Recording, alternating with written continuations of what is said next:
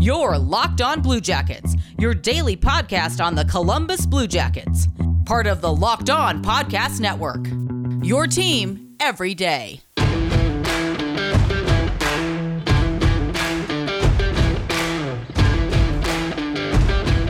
Hey guys, happy Friday. I hope the weather is is really great for you. It is beautiful and sunny here. Um, this is Locked On Blue Jackets. We are part of the Locked On Podcast Network, your team every day. I am your host, Jay Foster. Today's episode is brought to you by Locker Room. Download the app, join me later today at 7 Eastern to get in on the action. Locker Room, changing the way we talk sports. It's a it is a pretty pretty exciting day for me today. Uh, this is officially the 100th episode of Locked On Blue Jackets. Uh, it's been a whole almost a year since I started doing this, and it's been better and better each month. I've had an absolute riot doing this, and I can't wait for the next 100 episodes. Um, so, to celebrate, I figured I would bring someone special in. Uh, so, today I will be talking to Alison Lukan, uh, formerly of The Athletic, currently of First Ohio Battery. She writes stat pieces, she writes narrative driven stuff. Uh, you've probably seen her piece on why players use the handedness of sticks that they use. Um, and you know she has a ton more really really cool articles. Uh, I had an absolute blast talking to her. She's super smart, super great, uh, and if you're not following her, then you definitely should be. So I will just get right into that conversation. So on this very special uh, 100th episode of Locked On Blue Jackets, I have uh, one of my personal favorite people who cover the Columbus Blue Jackets. I've got Alison Lukan here, um, who does just a ton of really cool uh, advanced stats work, kind of deep dives into narratives. Uh, just if you, if you want to know about hockey, then Alison is is the person to is the person to follow. Um, so how how are you doing today, Alison? well, I should pay you for that very kind intro, Jay. Thank you so much. I'm well. Thanks for having me on the show. What a special occasion. Congratulations. Thank you, thank you. It's it's it's weird. I, I only realized like a couple weeks ago. I was like, oh wait, it's my hundredth episode is, is coming up. That came up fast. Um, That's awesome. Yeah, but so I figured we'd start off just kind of talking a little bit about like what kind of drew you to this advanced stats work that like is the like when I think of like the kind of the writing that you do, the first thing I think about is like all of the cool um like fancy stat stuff that you do and the interesting like it feels like you're doing things that not a lot of other people are doing. So kind of what drew you to that that side of of hockey? Yeah, it's um it's funny. It's it's a it's a two-part answer and and the first answer is is easy in that I was obviously watching the game and I felt like I was seeing things that, ironically, for people who pick on quote unquote stats nerds, my eyes were seeing things that were not being captured in the kinds of things that we look at in a game. Um, and so I wanted to find additional information that helped me see how a team was performing or how a player was performing. And ironically, the other part of, of what happened right around the same time is I was just getting into paid writing, um, and I was doing a story on Cam Atkinson.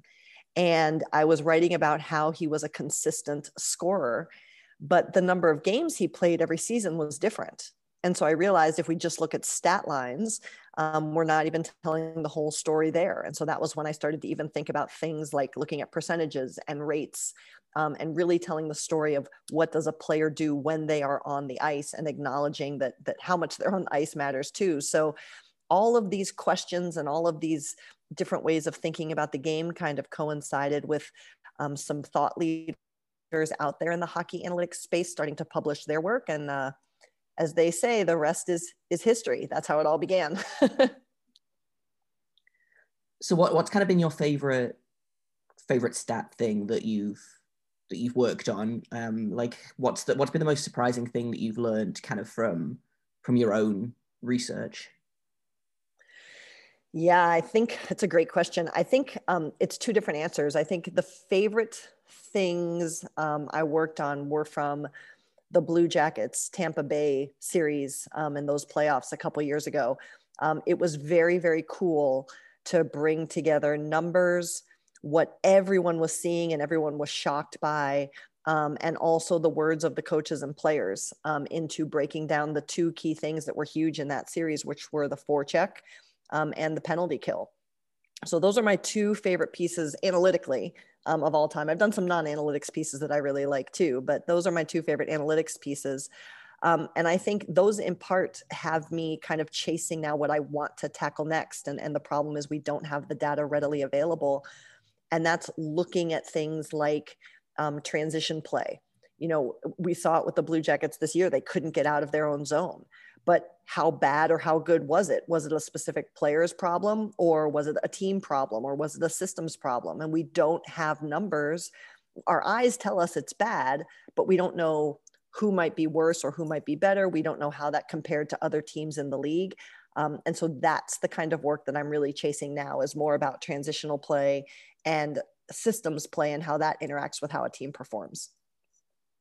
Yeah, that's super cool because I know, like, I know again when I've been watching the games, it's very much a case of I know that what they're doing is bad. I can't like, I can't like put my finger like specifically in transitions, I guess, but also like the season was kind of a, a nightmare on on all counts. But like, yes. I know that what's happening is not good, but I also can't put my finger on like why and like you said whether it is a specific player or whether it's a system or whether it's just you know bad bad luck so it's it is fun to kind of think about well is it this reason? Is it that reason? And maybe kind of hopefully get an answer before before next season starts. Exactly. Exactly. hopefully next season will be less like this. Um, indeed. Can you so can you talk a little bit about like kind of the um the importance of like how you present your information and how you kind of shape your writing? Because again like as someone who uh, like I was I was an English major in college. I very much am not like like I like the idea of fancy stats and stuff. Um, I think it's it's really cool. It's really interesting. I'm not a math person in any way, shape, or form. And so what's really interesting to me about your writing is it always seems super accessible in a way that sometimes stats work isn't. So could you I was wondering if you could talk a little bit about like how how you kind of put that together and how you make it um how you make it so accessible for like the average the average hockey fan like me who maybe doesn't doesn't do math. For sure. No and i think it, it's this is this is something i i spend a lot of time on actually. And i think the first thing that you have to do is if you're going to work with numbers really of any kind i mean even basic stuff um, you have to understand what you're talking about. So i spend a lot of time listening reading to all the people in the analytics community who are so much smarter than I am, who are doing, you know, the advanced analytical modeling and doing really complex math things that give us the ideas that we can then look for as far as what does and doesn't impact play. So I spend a lot of time understanding that um, before I even present anything. And and I'll give an example. You know, I've seen some people kind of enter into this advanced analytics space and they look at a number and i love that they're trying and i think that's great. I'm not trying to criticize anyone but they start throwing out a number but they're misusing it. For example they're throwing out a number but not mentioning whether it's all situations or five on five play because that does matter in terms of whether a number means something. Um, they also sometimes will throw out numbers and not look at how much a player is being used you know for example if we said that uh, you know, it, it, I was just writing about Patrick Laine, and Patrick Laine had three goals in his first three games. Well, if you say that, and that's the only stat you go with, and you say that means he's a point per game player, that's only three games. It's not enough, right? It's not a big enough sample size. And so I've seen people do that too. Um, even with a player like Emil Bemstrom, they'll look at an advanced analytic and say, Bemstrom is better because of this number. But Emil Bemstrom played like 100 minutes this season. That's not relevant enough time to really judge his performance with those numbers. And we know that if we understand the work behind the mathematics. So you first have to understand what you're using and make sure you're using it properly. Um, and then from there, what you have to do is find words that make sense to people. That's something that I'm thankful I get to go in the room and talk to coaches and players because I cannot go up to a player and say, hey, your Corsi is this, and your Fenwick is that, and your expected goals is this. They don't care and they don't have to care. That's not their job. But if I can say, hey, it seems like you guys are getting a lot of really high quality chances more than your opponent these days, does it feel like that? What are you doing?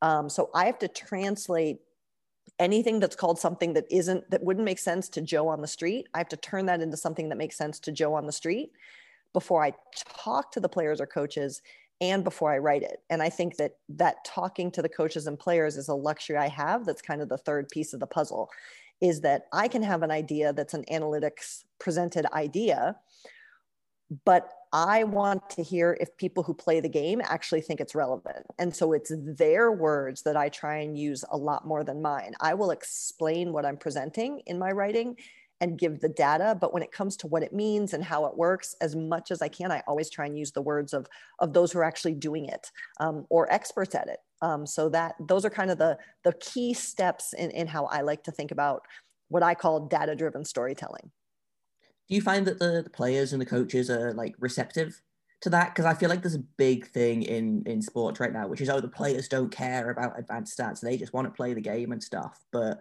it, I always feel like you you seem to get really interesting and kind of thoughtful answers from some of the guys, like Cam Atkinson. Um, is what is one that comes to mind. So do you find that the players are kind of responsive to to these ideas when you bring them to them, or is it very much a case of they they do just want to play the game? they are receptive, but again, you know, it's it, and Nick Foligno and I have joked about this. He he he is not. A lot of those guys are not quote unquote stats guys.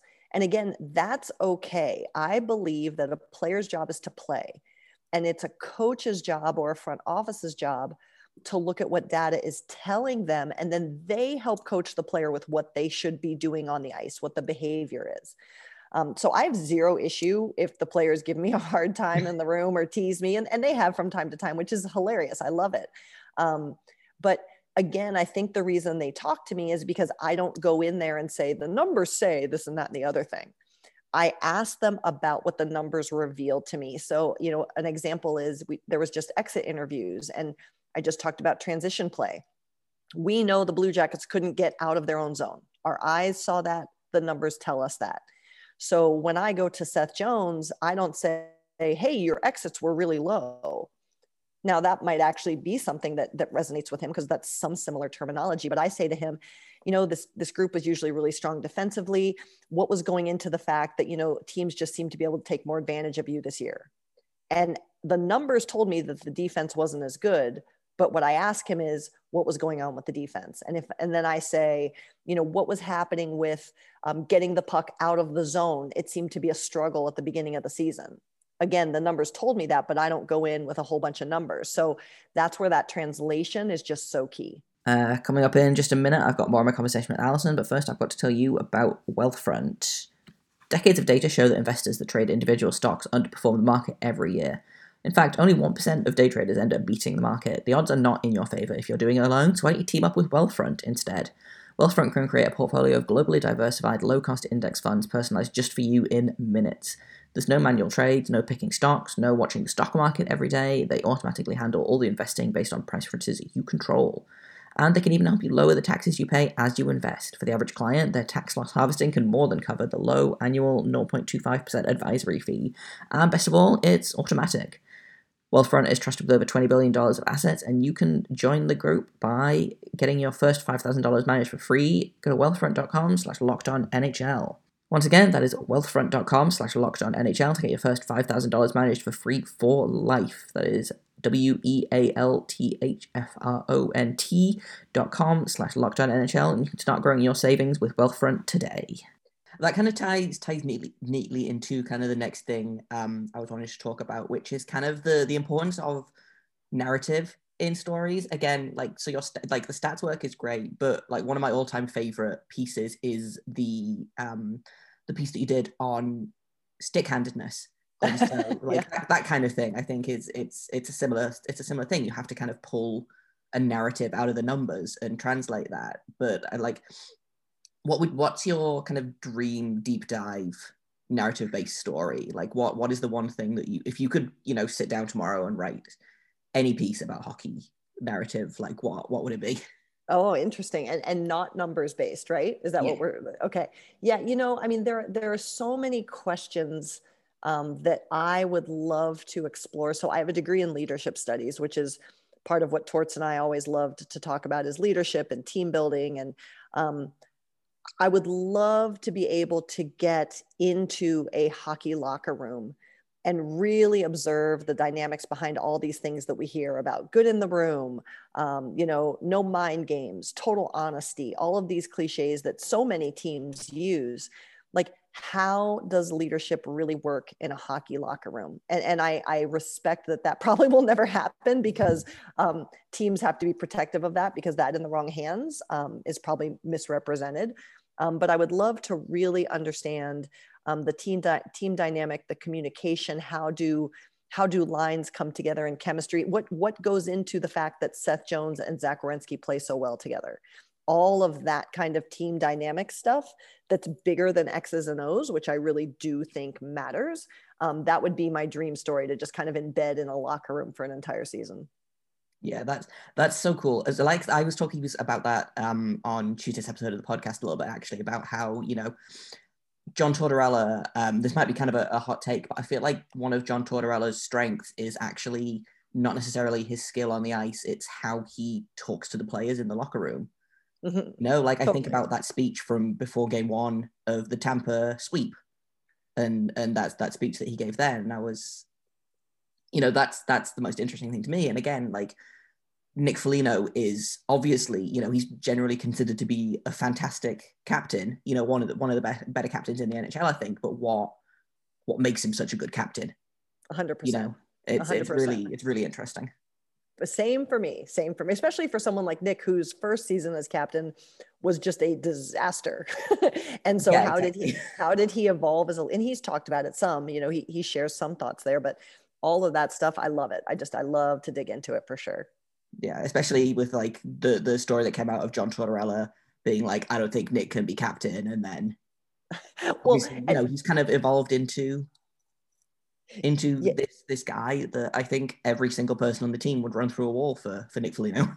Well, you know, it is uh, sometimes it's it's funny to me like when Torts told Nick that we knew that that year and so it's kind of, you know, some people who hadn't heard that story before were like, oh, and we were like, yeah, we, we know. He, he told us that. Like we knew that the year after it happened. Both of them were talking about it, which again, I think speaks to that honesty that Torts always bred is that Torts told the media and Torts had already told the player and the player acknowledged it. Like, and, and the player acknowledged that that in part was a challenge to him to become a better leader.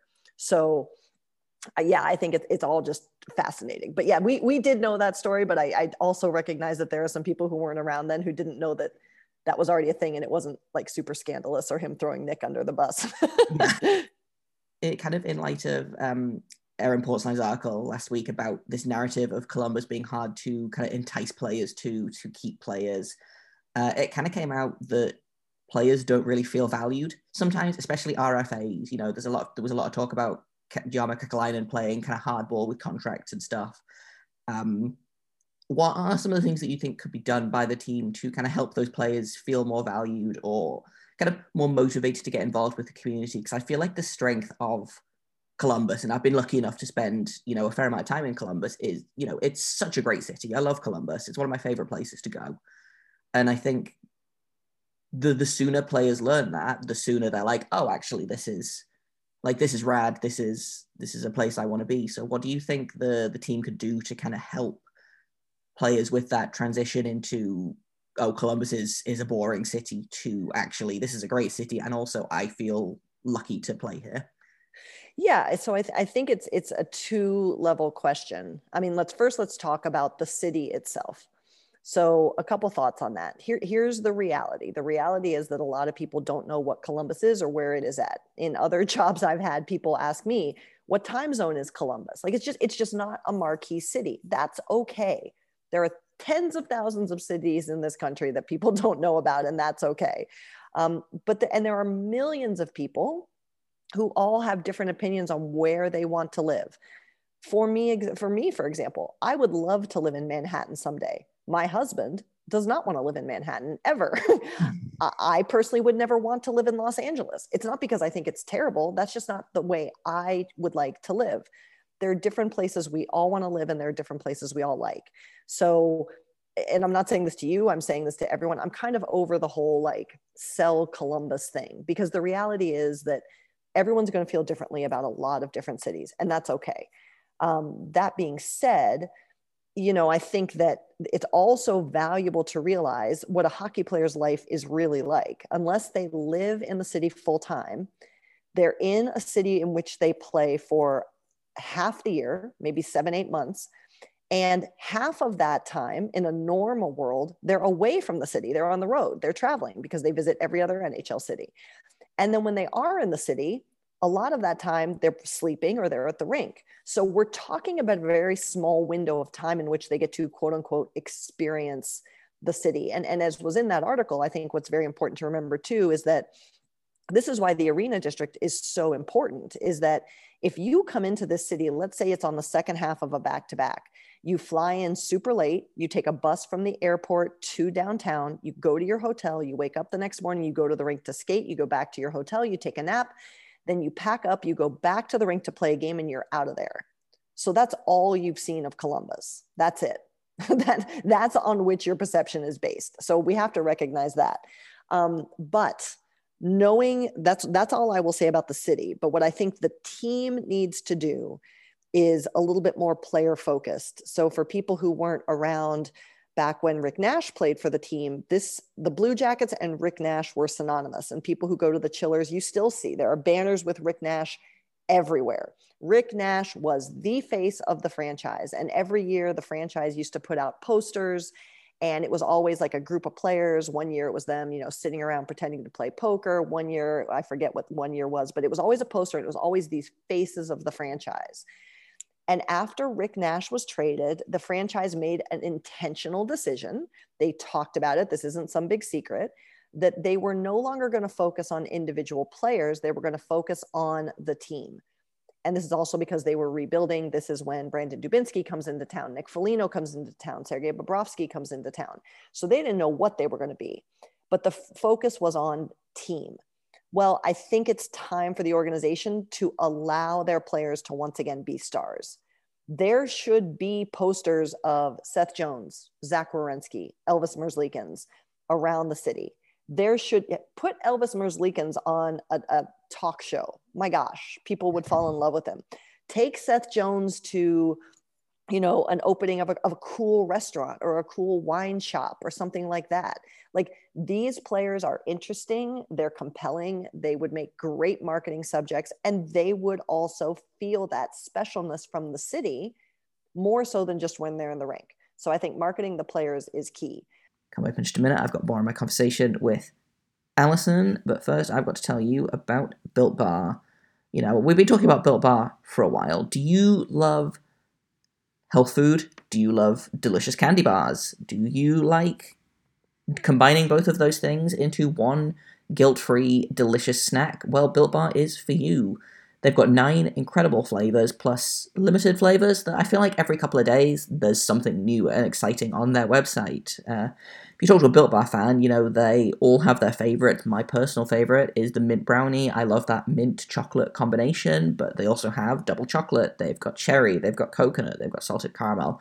They've got something for everyone. And not only are they the best tasting protein bar, they are good for you as well. They are high protein, high fiber, low carb, low sugar. They're great if you're on keto. There's only 130 calories in them. If you, you know, are the kind of guy that goes to the gym, wants an extra kick of protein in your diet, then Built Bar is great for that. Or if, like me, you're someone that doesn't eat breakfast often enough and wants to start your day off the right way, Built Bar is for you. And the best part is, if you go to builtbar.com right now, use promo code LOCKED15, you're going to get 15% off your first order. Once again, that's promo code LOCKED15, and you get 15% off at builtbar.com. I've also got to tell you about Bet Online. Uh, Online the other day released their odds for where Jack Eichel is going to be traded to. Apparently, they think that there are 10 to 1 odds that he is traded to the Blue Jackets. So if that's something you want to put your money on, betonline.ag is the place for you. They've also got MLB, NBA, UFC, MMA, as well as NHL action. If there's a sport happening right now, then betonline.ag probably has the odds and props for it available. So before the next pitch, make sure you head over to BetOnline on your laptop or mobile device, check out all the great sporting news, sign-up bonuses, and contest information. Don't sit on the bench anymore. This is your chance to get into the game as teams prep for their runs to the playoffs. Use code promo code locked on or one word when you sign up today. You get a 50% welcome bonus on your first deposit. That means if you put $100 in, they will give you $50 on top of that. If you put $200 in, they will give you $100 on top of that. It's that easy. Once again, that is promo code locked on, all one word, at betonline.ag. BetOnline, your online sportsbook experts. So I think marketing the players is key. Um, and I also think then for the time that the players are in the city, take some time to get to know your players and find out what they like. If this is a young guy who likes a certain type of clothing and a certain type of food, show him where he can get that in Columbus. Show him where he can get things from his home country if he's perhaps European or Russian or even Canadian. How can he feel at home when he's there? Connect him with other players. Um, do the little things and, and, i'm not saying this doesn't happen but you know make sure everyone gets their uh, their birthday celebrated make make these players feel special in ways that doesn't necessarily mean dropping another cool five, six, seven million on their contract if that's not a thing that you can do. Um, but the final piece is in fact financial. And you know, I, I thought that there were some valuable comments in that article. They all none of them were shocking to me. I thought they were all fair, but you know, if you're going to play hardball with players, if that's your negotiation style and that's valid, you have to realize that you may see that in return when you need something and, and that's negotiation in anything so if, if there's if there's a really cutting it close on previous contract negotiations or um, saying you can't do this and this is what we're going to do and we're not going to budge and again i'm I, these are my words these are not words that i know for a fact have been said in negotiations then when a player comes time to be in control and they say this is what i want and i'm not budging that has to be expected. Um, and i think that it's an interesting juxtaposition against a sport that talks about loyalty and team and i think maybe that's what's hard about it is that you know these players talk about team and playing for one another on every team they do um, and then when you're faced with maybe something that doesn't feel that way maybe sometimes that's hard to reconcile. But i do think that there are quite a few things that can be done and, and i think that the city too. I, I don't understand and i grew up here. I, I you know it's ohio state football's great god bless but not every city is fortunate enough to have a tier one major league sports team in their city. And, and acknowledging what this can be about and supporting this team um, i think is something that this city should appreciate that they have. Look at these cities that lost have lost teams and what an impact it is for them. Um, the city is so lucky to have this. They're so lucky to have the arena district with three teams now all within walking distance of one another um, that should really be taken advantage of and celebrated by the city in addition to Ohio State football. Ohio State football should not be the only focus um, from a sports perspective in this town. And that is the end of my rant. hey, that was that was a really good rant. Like 10, 10, 10, 10 out of 10 for that.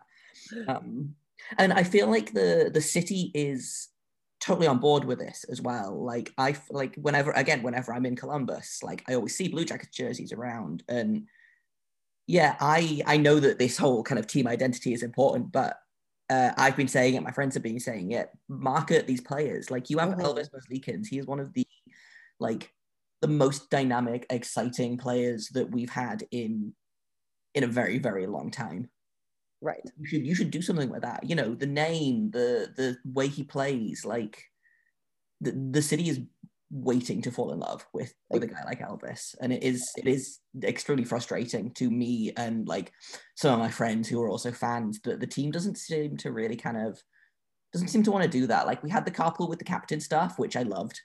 Was great great. Um like just top tier social media um engagement but then like after that, there hasn't really there hasn't really been a lot of stuff that like helps new fans connect with the players. I don't think. Yeah, I well, and you know, and I agree, and you know, even I I tease here too. I mean, I obviously have apps for the local news networks on my phone, and I'll get an alert on my phone that Ryan Day is talking about practice. Like, I don't care that the head coach of a college football team is talking about practice in the spring. I get Michigan Week and all that stuff. And again, I'm not crapping on Ohio State. It's a wonderful thing. It has made this city great. It's done a lot for this city and vice versa. But if you're going to push a news alert that a college football coach is holding a media availability about practice, just look around and make sure that you have the Columbus crew, you have the Columbus Blue Jackets. The crew just won a national championship. Are you giving them the same kind of airtime that you're giving this college football program? Are we making sure we open the window to the residents of this city who maybe don't know about hockey or the Blue Jackets that this team also exists? Yeah, hundred percent. Um, just to just to kind of finish off, um, obviously, John Tortorella is is no longer is no longer the head coach. Um, what kind of skills do you think are important for this group of players specifically? Because I feel like the problem with Tortorella is he was a perfect coach for the 2015 2016 Blue Jackets, and they kind of I don't think they outgrew him specifically, but I feel like Tortorella has kind of a, a a shelf life, shall we say? So, like, what kind of skills do you think are important for this group of players that you would want to see from from this new coach? And are there any kind of any kind of people out there that you think, yes, these this is the guy that I want them to to hire? Yeah, that's a great question. You know, and and and I it's funny. I know some people have said they don't believe in shelf life; they believe in fit, and, and I'm kind of starting to agree with that because I mean, we've all had bosses that have been in positions for a lot longer than six years, and and some of them can remain effective. I mean, this this was a different roster. This was a different year. Um, I think it was a combination of things that led to this decision, and that's okay. That's fine. Um, I I wonder what they're going to do because the the usual pattern is that after you have kind of a hard nosed coach, you go to a, what's called a player's coach, someone who's a little more player friendly, a little bit more soft, maybe um, touchy feely, encouraging. And, and what's ironic is we say this based on what we see, not what goes on in the room, because we always hear stories of how Torts, Elvis talked about how Torts is very different off the ice than what people see on the ice.